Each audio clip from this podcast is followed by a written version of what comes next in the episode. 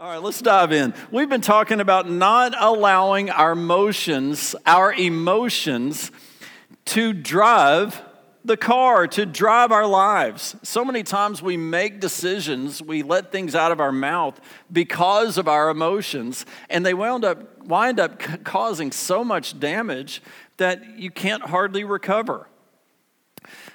This week, you're going to be traveling to in-laws, to outlaws, to family members, to people are going to be traveling to your own home, and you're carrying baggage of things that got said out of emotion. You're carrying baggage from things that were done in circumstances that have really caused damage. And you know, it's good to have Thanksgiving, but some people dread it.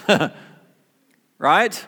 Got family coming in and like, can Lord God just help me get through this? And what I want to encourage you is we are given the power over our emotions. We have a fruit of the Spirit called self-control. You may not know that came with the package of Jesus, but it did. And, this morning, as we were worshiping, we had several things that are showing us that the Lord is here, because we had a testimony and we had... Was it two words? Is it one or two? No, Joe had one too. Yeah. That is evidence. That's the evidence of the Lord moving. It is the things that we need to be listening to. We overcome Satan by the blood of the Lamb and by the word of the testimony. And that testimony was about healing, about incredible healing, as well as a couple words about seeing victory, chains falling off, breakthrough.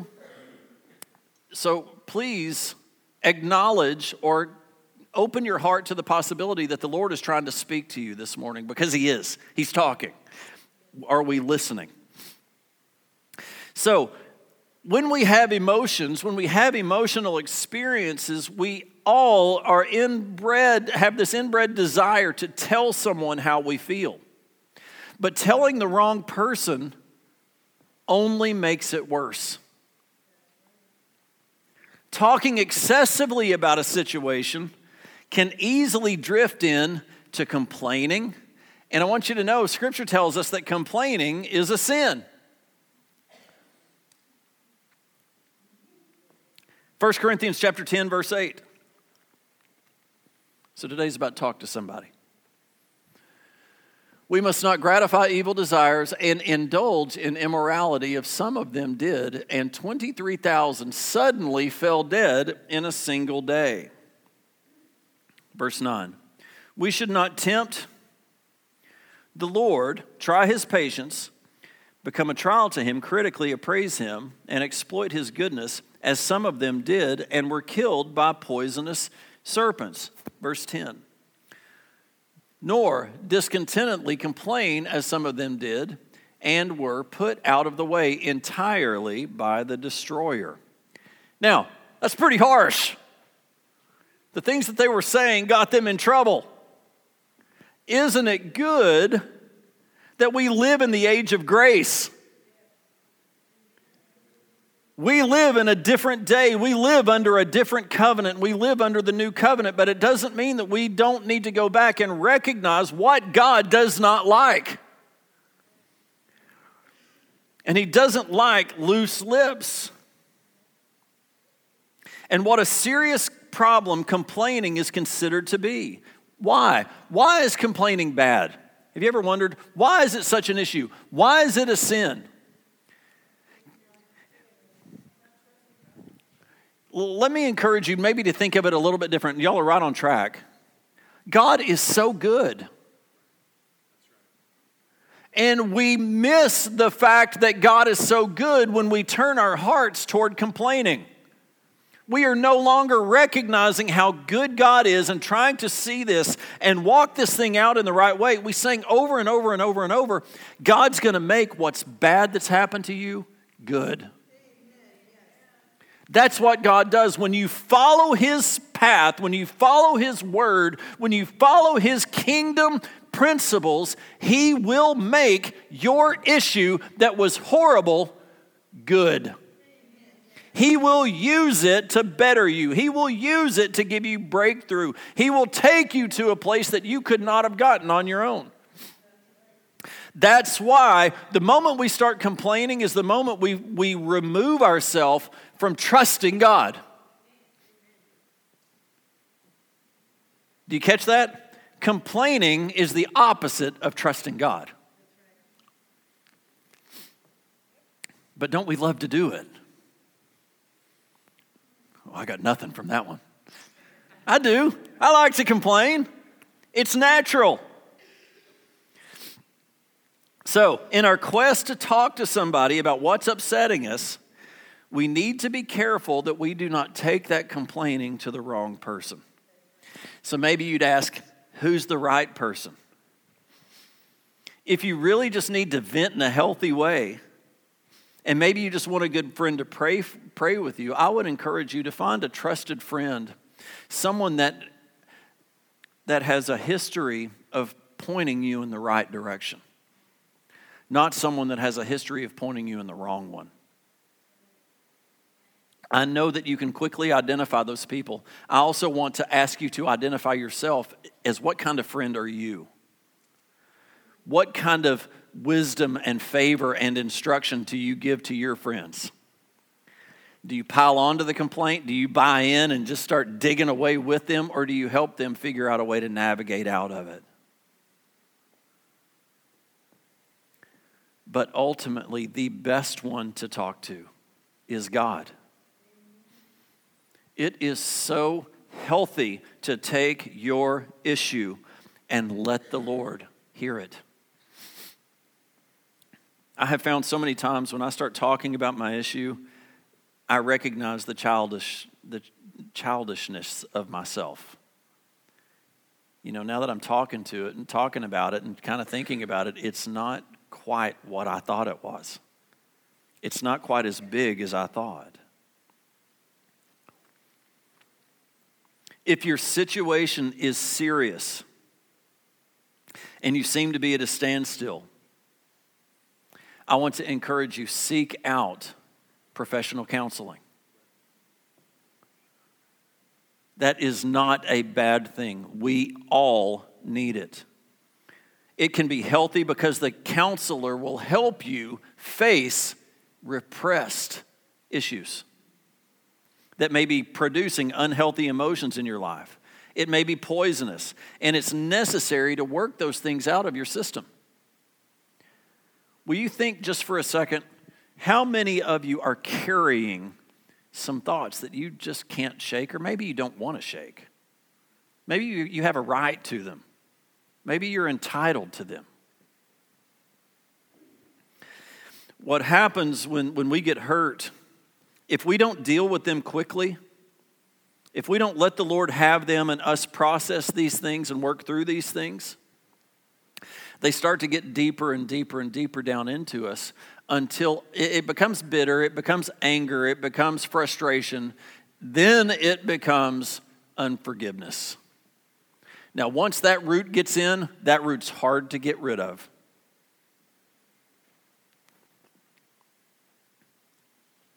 It's important that we let the Lord and let other good, godly counselors help us work through these things that we're going through. Do you know Scripture tells us that you can take your thoughts captive? You have control over your thoughts, and you can submit them to God. I can take the worst things that's ever happened to me, and I can get control over those. You may say, Pastor, there is no way. I want you to know there is a way. But it's going to take you really, really seeking God. Do you want to have the good life that God wants you to have? I think sometimes people pay counselors for years and years just to have someone to talk to. But that's not really counseling. True counseling helps you see and face the truth. We had a discussion in Sunday school this morning that most of the time, depending on who wants to come and bring the truth to me, I'm not listening. But there is sometimes that God brings that one person that I'm able to hear. That's how God works. He sends the right person to you because the wrong person cannot penetrate this hard heart, but the right one can. And when we begin to see and face the truth, true healing can take place. Talking to a counselor is a good thing, but don't forget the best counselor to talk to is the Lord.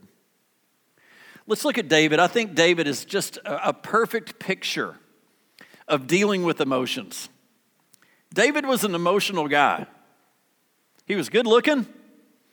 He knew how to battle. He knew how to war. He knew how to worship. And he knew how to complain. He had issues. He did not filter his words when he talked to God. But he also followed those frustrating words with God up with trusting God to be faithful to his promises. David would often remind God of his word. I think that is so healthy for not only for you to know God's word, but for you to remind God of his word. It's like Elizabeth was talking about giving. So many times we get sideways about giving because things come up short so much. It just gets frustrating, and I'm just not going to do it this time. But what you need to remember is God's promise for your giving. God, I'm giving, and I don't have the money to give, but your word says to give, and you said if I would give, you would fill my vats full, overflowing, pouring over, pressed down, shaken together, and pouring over. God, that's what you said, and my stuff's not running over, but I'm going to trust you. Let's look at David. If y'all didn't know it about me, David is one of my favorite people in the Bible. He just messes up and messes up and messes up, and then God says, he's a man after my heart. I love that. Psalm chapter 13, verse 1. How long will you forget me, O Lord? Forever? Can anybody relate? Anybody been praying and praying and praying and you're getting nothing? Nothing. Nothing's happening. Here's David. God, how long are you going to forget me? How long are you going to hide your face from me?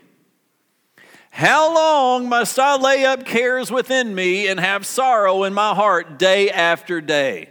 How long shall my enemy exalt himself over me? Consider and answer me, O Lord my God. Lighten the eyes of my faith to behold your face in the pitch-like darkness, lest I sleep the sleep of death. Lest my enemies say, I have prevailed over him. Can y'all flip it? My phone's locked up. Lest my enemies say, I have prevailed over him, and those that trouble me when I am shaken. Verse 5. Is the computer messing up?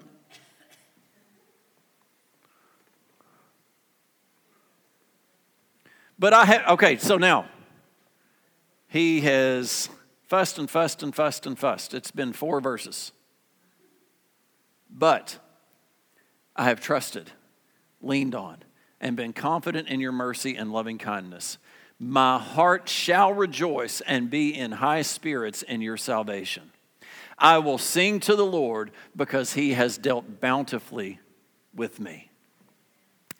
I don't think complaining to God is wrong. I think it's right. He already knows. Tell him. Back him up to his word. God, this is what you've said. Now, what the Lord may do is, I hear you. He may say to you, I hear you. Now, let's get these things right. Let's walk through some forgiveness for your family members. Let's walk through some forgiveness for what's been done to you. I want you to know I was with you when you went through those things. I may even need you to sit down and have coffee with somebody and just talk about this a little bit. Because this person's been through it and they've overcame. And they have testimony of how they walked through it. and look at them and look at where they are. This is what I can do in you, but it's going to take walking. This person overcoming what you've been through didn't just happen. They walked through something. Yea, though I walk through the valley of the shadow of death, I will fear no evil. You are going to walk through some shadows. But the Lord is with you. When we start complaining, we forget God's with us. We think we're alone and we need to shout some problems from the mountaintops. Go ahead, shout that out to the Lord. He's going to show you where He is. And He's going to show you how to come out. If I paraphrase this Psalm 13, it'd say something like this. God, I'm hurting so bad, I feel like I'm going to die. How long do I have to wait for you to do something for me? Do you want my enemies to say that they've won?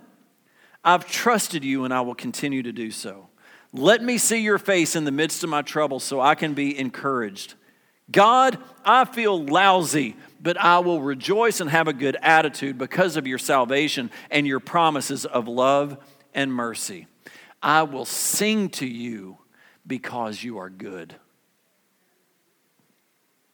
There's a scripture that says, put on the garments of praise. I believe it's in Malachi. Isaiah, put on the garments of praise for the spirit of heaviness.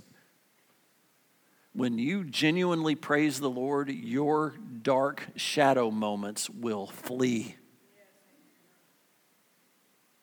But it requires some movement by you.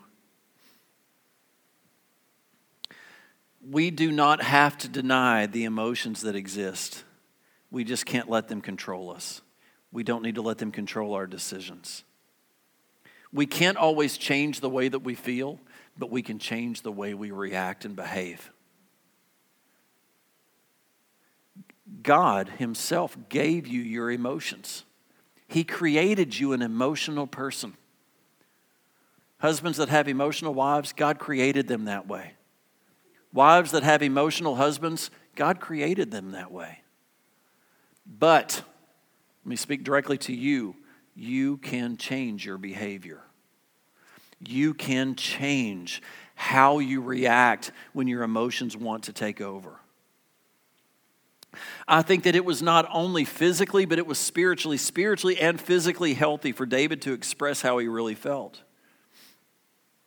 Something good happens when you release these negative feelings. I've noticed that David frequently said how he felt or what his circumstances were, but he always follows those up with some type of exhortation. I would never suggest, and this is not what I'm saying, is to take your feelings and stuff them inside. That is a powder keg that will explode. It's not waiting to explode. It will explode. And it will eat away at you.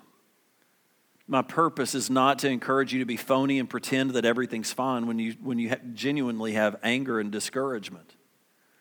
People who repress pain and never deal with it properly eventually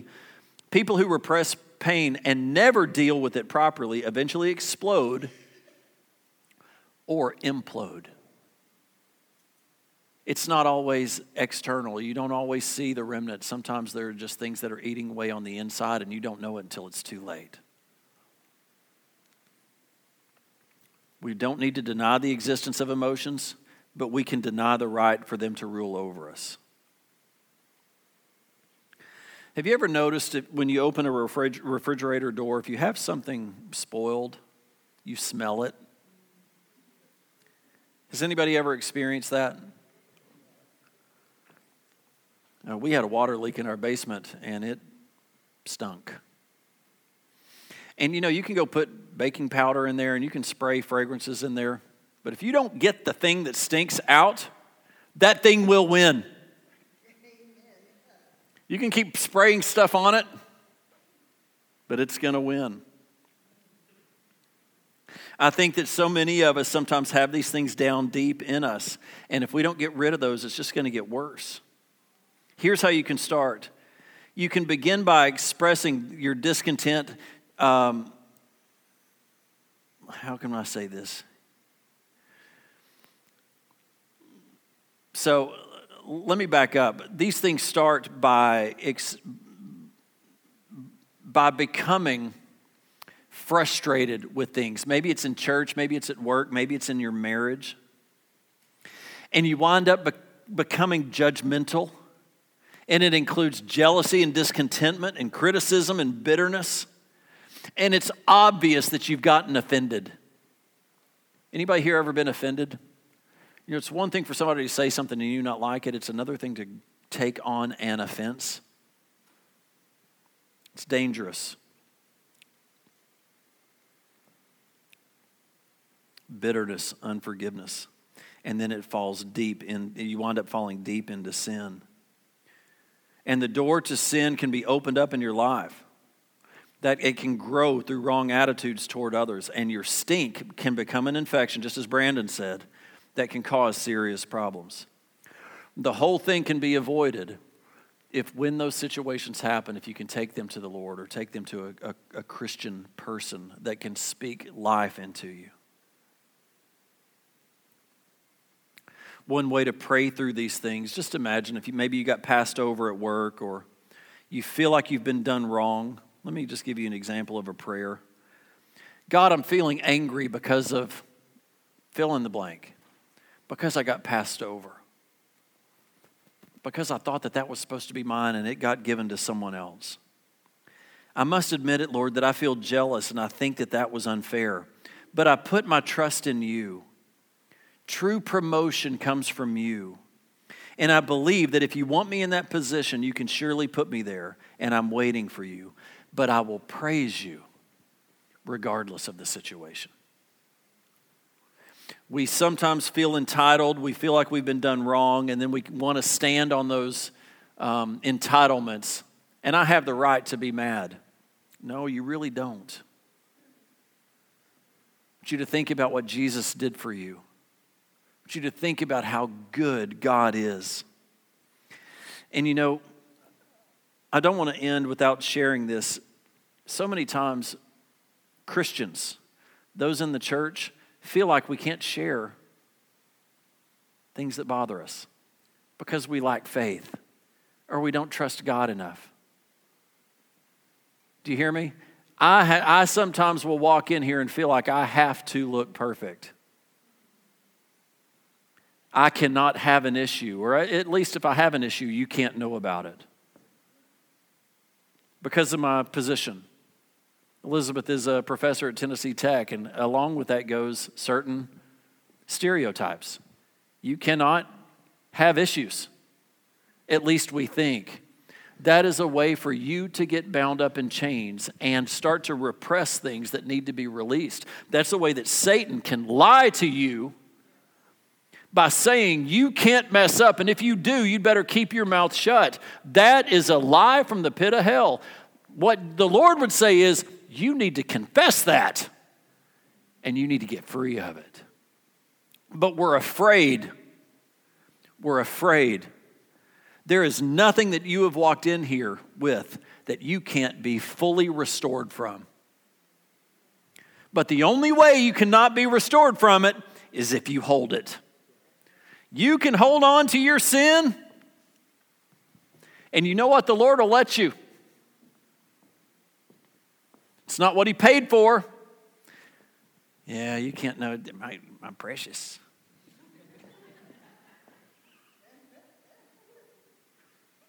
You can't have this. That's a Lord of the Rings quote, by the way, and I'm terrible at it, so I'm going to stop there. You can't have it. But and if you knew I had this, you wouldn't like me anymore. You'd fire me. You wouldn't be friends with me. You'd throw me out of the church. I want you to know God can fully restore you as though this did not even exist. But if you want to hold on to it, you can. I will tell you, even as your pastor, I'm not going to make you let go of it. I can't. God did not give me that kind of control over you. He gave you the control. God, infinitely good, gave us the key. He gave us the Lord's Spirit. He gave us Jesus' power. He gave us the ability to overcome. All he asks is that we follow him. If we would follow him, this is no longer an issue. Paid for. I paid for that. I already knew you were going to do it, and I paid for it 2,000 years ago. So would you please just get rid of it? Yes, Lord, take it. And whatever damage, and if judgmental Christians want to be judgmental and toss me out, I trust you to restore me how you want me to be restored. But restore me, because me restored is better than me bound up, thinking I'm trying to hold on to something that's not mine to hold on to anyway. It's God's.